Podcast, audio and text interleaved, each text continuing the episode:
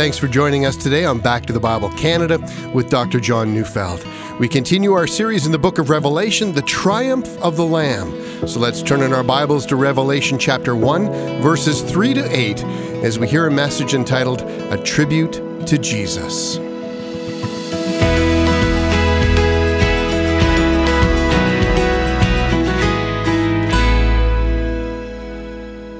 A tribute. Well, it's something that's said or perhaps written to highly esteem another. It's a sign of admiration. Human beings have numerous ways of showing admiration for another. You know, when a hockey player scores three goals in one game, it's become a tradition to throw hats out onto the ice. It's a sign of admiration. Each year, the movie industry has something called the Oscars. It's a tribute to those who are outstanding in their field. You know, the world celebrates Nobel laureates. And every once in a while, a biography of a great person is written, and that biography is called a tribute. Now, in many ways, the book of Revelation is a tribute to Jesus. But unlike most tributes which celebrate only what's been done in the past, the book of Revelation does more. Yeah, it does celebrate Christ's great accomplishments in the past, but it builds on what he has done by anticipating what he's going to do in the future. But against that portrayal of Christ is a very dark background. It's the background of utter evil, deep and dark demonic forces. To the untrained eye, those forces appear so much more formidable than Jesus. And indeed, it would seem that the beast and the dragon are going to win the day. You know, in the ancient world, there had been an emerging trend in which once an emperor died, he would be immortalized. And so Julius Caesar and Augustus and Claudius after him, and then Vespasian, and then Titus, the man who burned Jerusalem to the ground, all these men, after their death, had been declared divine by no less than the Roman Senate. But Domitian, the man who reigned as emperor of Rome from AD 81 to 96, that man was known for his cruelty and had for the first time called upon the Roman Senate to give him the title Dominus et Deus while he was still alive. So Dominus et Deus translates as Lord and God. And so it was then demanded that in order to show loyalty to Rome, all manner of people would be called upon to proclaim Domitian as Lord and God. You know, but how could Christians who knew that Jesus alone was Lord do such a thing? And immediately they became the object of persecution. And after the death of Domitian, the Roman historian Pliny the Younger gave his own tribute to Domitian. He said he was a madman blind to the true meaning of his position, who used the arena for collecting charges of high treason, who felt himself slighted and scorned if we failed to pay homage to his gladiators. In other words, if you so much as criticized his gladiators, that alone might be a death sentence. And so we see this madman was a very dangerous madman indeed.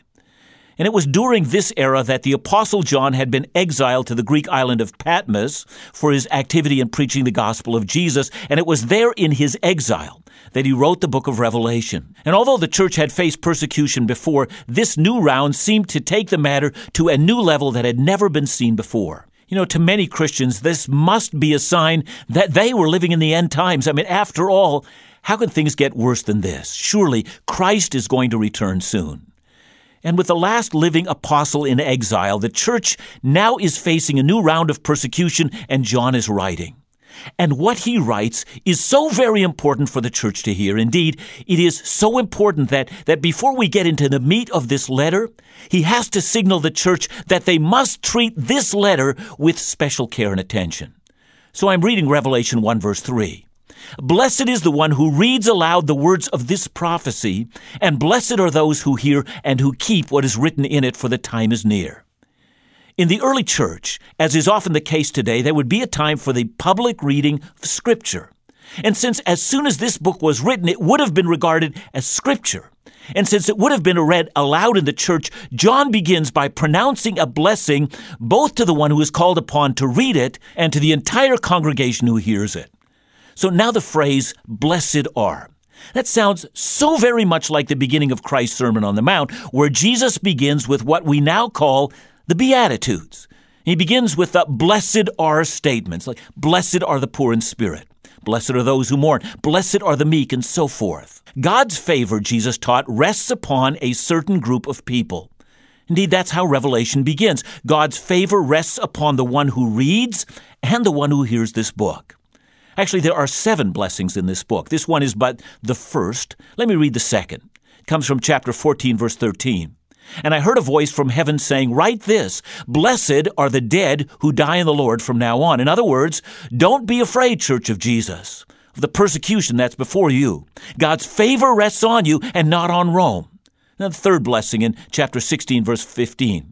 Behold, I'm coming like a thief. Blessed is the one who stays awake. Again, blessed are those who expect Jesus at any time. And fourth, from chapter 19, verse 9. And the angel said to me, Write this Blessed are those who are invited to the marriage supper of the Lamb. And then, fifth, from chapter 20, verse 6 Blessed and holy is the one who shares in the first resurrection. Over such, the second death has no power. So you see, Christians must not fear suffering and death in this life. And finally, seventh, from chapter 22, verse 14. Blessed are those who wash their robes so that they may have the right to the tree of life and that they may enter the city by the gates. Now, these seven blessings must have comforted the church of Jesus in this great time of uncertainty. Hard pressed, despised, persecuted, and threatened, and yet who has a blessing greater than theirs? See, as John writes, and as he knows the churches will hear, he knows that they're the most favored people on earth. No one is in a better position than they are. Indeed, we need to hear this ourselves. Read this book. It's a book about a blessing.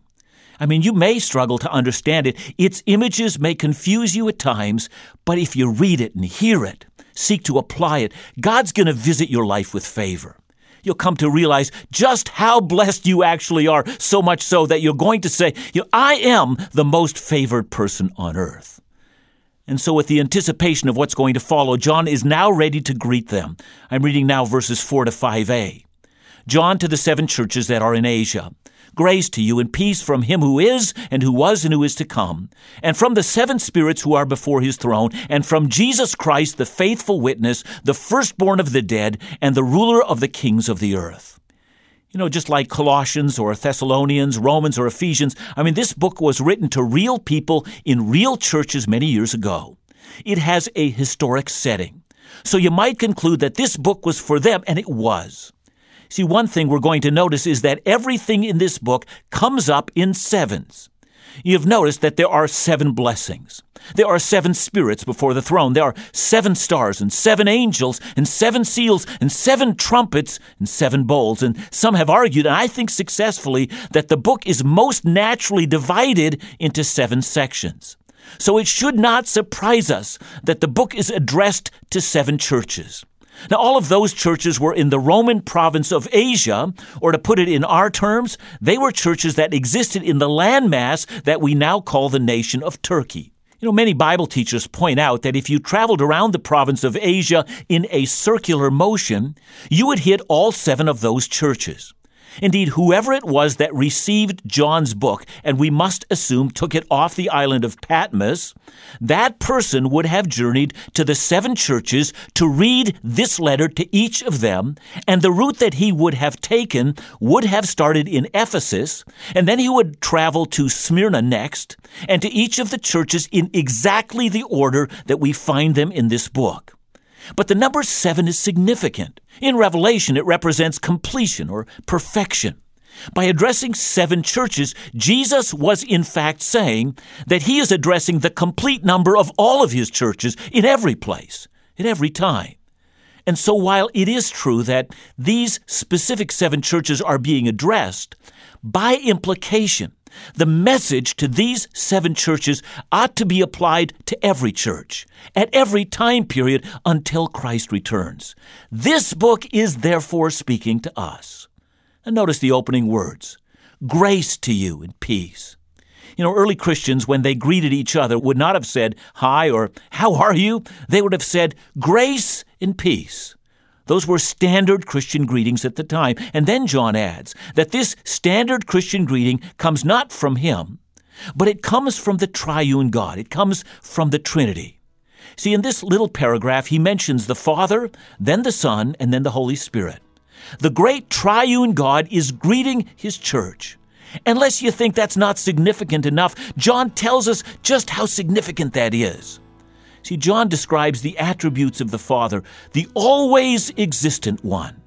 And then the Holy Spirit, he's using an image there from the book of Zechariah, in which the book speaks of the Spirit in his sevenfold fullness, and therefore the seventh Spirit speaks of the Holy Spirit in his sevenfold fullness, and of Jesus, and with this, the tribute to Jesus begins. Your gifts mean so much. It allows the Bible teaching ministries of Back to the Bible Canada to be heard every day across the country. Bible teaching relevant to the needs of God's people and faithful to His Word.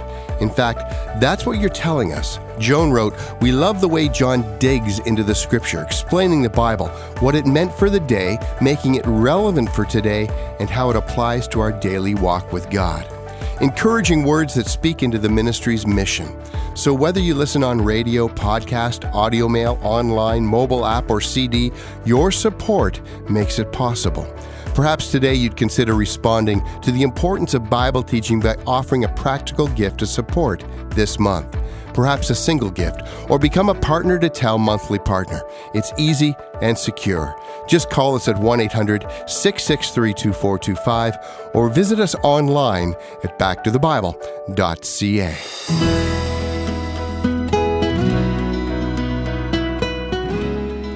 John's book of Revelation is a tribute to Jesus, and so it should not surprise us that the tribute begins in his greeting.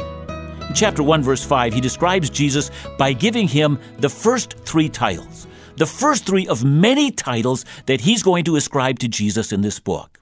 Here he describes Jesus as first, the faithful witness, and then second, as the firstborn of the dead, and then third, as the ruler of the kings of the earth. So, since we're giving a tribute to Jesus, let's trace all three of these marvelous titles. So, let's start first with a tribute to Jesus, the faithful witness. Notice how similar this thought is to what Jesus said, and that's recorded in John 3, verse 11. Jesus has just been telling Nicodemus that he must be born again, and Nicodemus says he doesn't understand what Jesus is saying. And then Jesus affirms that Nicodemus indeed does not understand these things. And then he adds, Truly, truly, I say to you, we speak of what we know and bear witness of what we have seen. And that's why Nicodemus didn't know what Jesus was speaking about. He could only understand things in context to what he already knew and what he had already witnessed or within his frame of reference. But Jesus did the same. He spoke of what he knew. He was with the Father from the beginning. That was his frame of reference. There never was a time when both he and the Father were not in fellowship with each other. And therefore, whatever Jesus speaks, he speaks as a faithful witness of the Father. He is the only one who can speak authoritatively about God, and that is the first of his titles, the faithful witness. Now, the second title, the firstborn of the dead. Now, that title says so much more than that Jesus was the first to be raised in the age to come. Listen to Psalm 89, verse 27. It's a messianic psalm. It says, And I will make him the firstborn, the highest of the kings of the earth. Now, in the Old Testament, the firstborn is the one who inherits everything. He has authority over everything from his Father. And so, in the resurrection of Jesus, Jesus has demonstrated his supremacy over everything, over death, but also over Caesar, over everything. And finally, Jesus is the ruler of the kings of the earth. Now, here we have one of the central proclamations of the New Testament Jesus is Lord of all.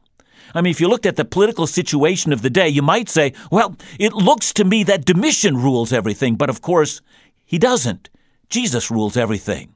Domitian only does what Jesus permits in this present hour. Now, having begun this way, that the one who reads this book and those who hear are blessed by God, and indeed that the triune God is greeting his church in this book, and that Jesus, their Lord, is supreme over everything, and therefore the church need not fear, John is now ready to launch into the details of this prophecy. But he's not yet done in his opening tribute to Jesus, so let's continue to read Revelation 1 5b to 7 to him who loves us and has freed us from our sins by his blood, and made us a kingdom, priests to his God and Father, to him be glory and dominion forever and ever. Amen. Behold, he is with the clouds, and every eye will see him, even those who pierced him, and all the tribes of the earth will wail on account of him. Even so, amen. You know, not long ago, I was speaking with a friend who had taken some time to read all the way through the book of Revelation afresh. And he admitted to me that of all the books of the Bible, he knew this one least of all. But this time, he told me he had read it with different eyes. He found himself amazed at the picture of Christ that he found there. There was Jesus standing before John in chapter 1, which made a terrified John collapse at his feet as though dead. There was Jesus, the woeful lamb, standing before the throne of God, looking as if he had been cruelly slaughtered. And yet, this woeful looking lamb so terrified the kings of the earth that they cried out, wondering who would rescue them from his power. And then again, this woeful lamb washed the robes of every single sinner who placed their trust in him with his very own blood. I mean, what a picture! Then there was the picture of Jesus seated on a horse, his eyes like blazing fire and his robe dipped in blood, leading a charge of the armies of God against the kings of all the nations. And finally, there is Jesus who stands before his people with a promise I'm coming soon. He said to me, I still don't know how to understand this book, but I'm overwhelmed with the person of Jesus that I find there. See, might I say that he had come so much further in understanding this book than those who claim that they know who the Antichrist is from this book and when it is that Russia is going to invade Israel and so forth, because this is not a book that's supposed to help us with endless speculation. This is a book that's meant to weaken your knees and make you fall before your king in worship. So look closely at this picture of Jesus. And first of all, it tells us that he loves us. You know, sometimes in the West, when we suffer or when we're diagnosed with a disease that can't be cured or when we've lost all that we have, sometimes I hear believers say, Well, does he still love me? Listen to John's word to a persecuted church. To him who loves us, that is, he who rules over all has allowed for this moment and for his grand purposes these times of suffering to come about. But never lose heart, Christian friend. Christ loves us. Secondly, this passage tells us that he has freed us from our sins by his blood. It, of course, implies that sin has enslaved us, but that his blood on the cross broke the power of our own sin and allowed us to stand before God. I mean, clearly, Revelation teaches that Christ's death on the cross is our redemption. And thirdly, this passage shows us that we're so much more than a persecuted and hapless and pitiful band of Jesus followers awaiting a second coming we are told that Christ has made us both a kingdom and priest to his God and Father. See, we are reminded that we are rulers in waiting, being now trained for rulership with Christ, and that we also right now are being given access to the throne room of God. And with these glorious truths set before the church, John invites the church to worship. To him, he says, be glory and dominion forever. And now, having given tribute to Jesus our King, John now reminds the church the things that they hope for and about the thing that this book addresses so well.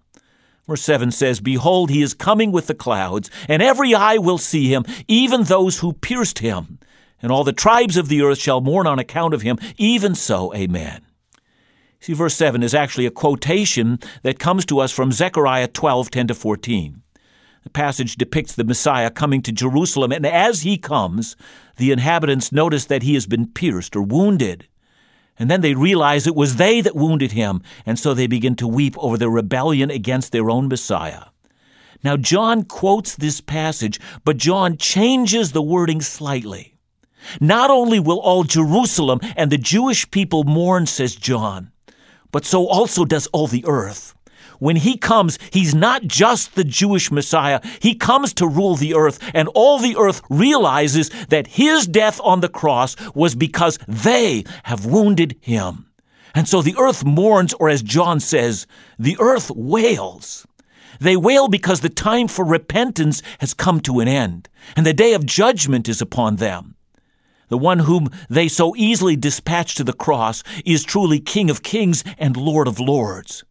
Again, for a persecuted church, it is this that this book is going to concentrate on for their benefit. But now, to end the introduction of this book, John adds one more thought. Verse 8 says, I am the Alpha and Omega, says the Lord God, who is and who was and who is to come, the Almighty. The title for God is Alpha and Omega. Those two letters are the first and the last letters of the Greek alphabet. It's like saying that God is the A and the Z. The meaning here is simple. God is not only the A and the Z, but He is every other letter in between. All words that can be spelled are summed up in God. All thoughts that can be uttered about the present, the past, or the future are in Him. He controls all truth. He controls all power. He controls all events. It is He who rules all things. And for many of us, it is this truth that we must cling to. Because you see, Revelation is not a book that leads us to believe that this world will be easy for believers. See, Revelation speaks about suffering. It speaks of evil men ruling. It speaks of images of demons. It tells us of great spiritual warfare. It tells believers that we're not to give up in the day of evil. God is before all things. God is after all things. But God is also in the midst of all things. So let me suggest that if you are to grow in Christ, verse 8 is an excellent verse to memorize. Whenever you think the world you live in overwhelms you, repeat these precious words and remind yourself of who your God is and who He has made you to be, and give thanks for He is Lord.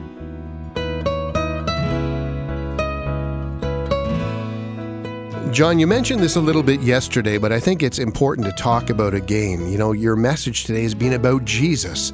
And really, the book of Revelation is all about the glorification of who Jesus is. Yeah, it sure does. And it deals with everything from the identity of Christ, that he is fully equal with the Father. The same titles are given to Jesus as are given to the Father.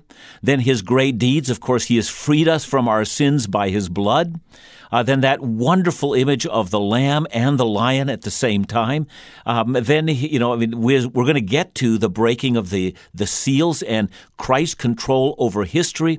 He is Lord over history. I mean, I, I don't know that I can talk about Revelation without contrasting Jesus to Caesar in Rome because, you know, all over the Roman world, they were building these temples to Caesar and calling him Lord and God, and yet there is only but one Lord and God who rules over every Caesar that has ever been in, in world history, to in the end saying that Jesus is Lord and God even over the Antichrist. I mean, you know, when we pull all of that together, I mean, the issue is a tribute to Jesus.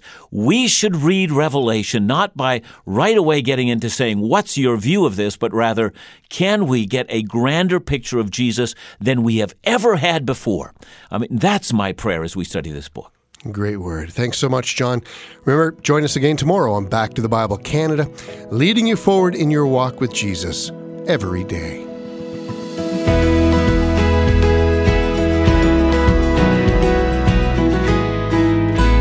For this month only, we want to offer all of our listeners Dr. Neufeld's new series, Celebration of Marriage, on CD for free.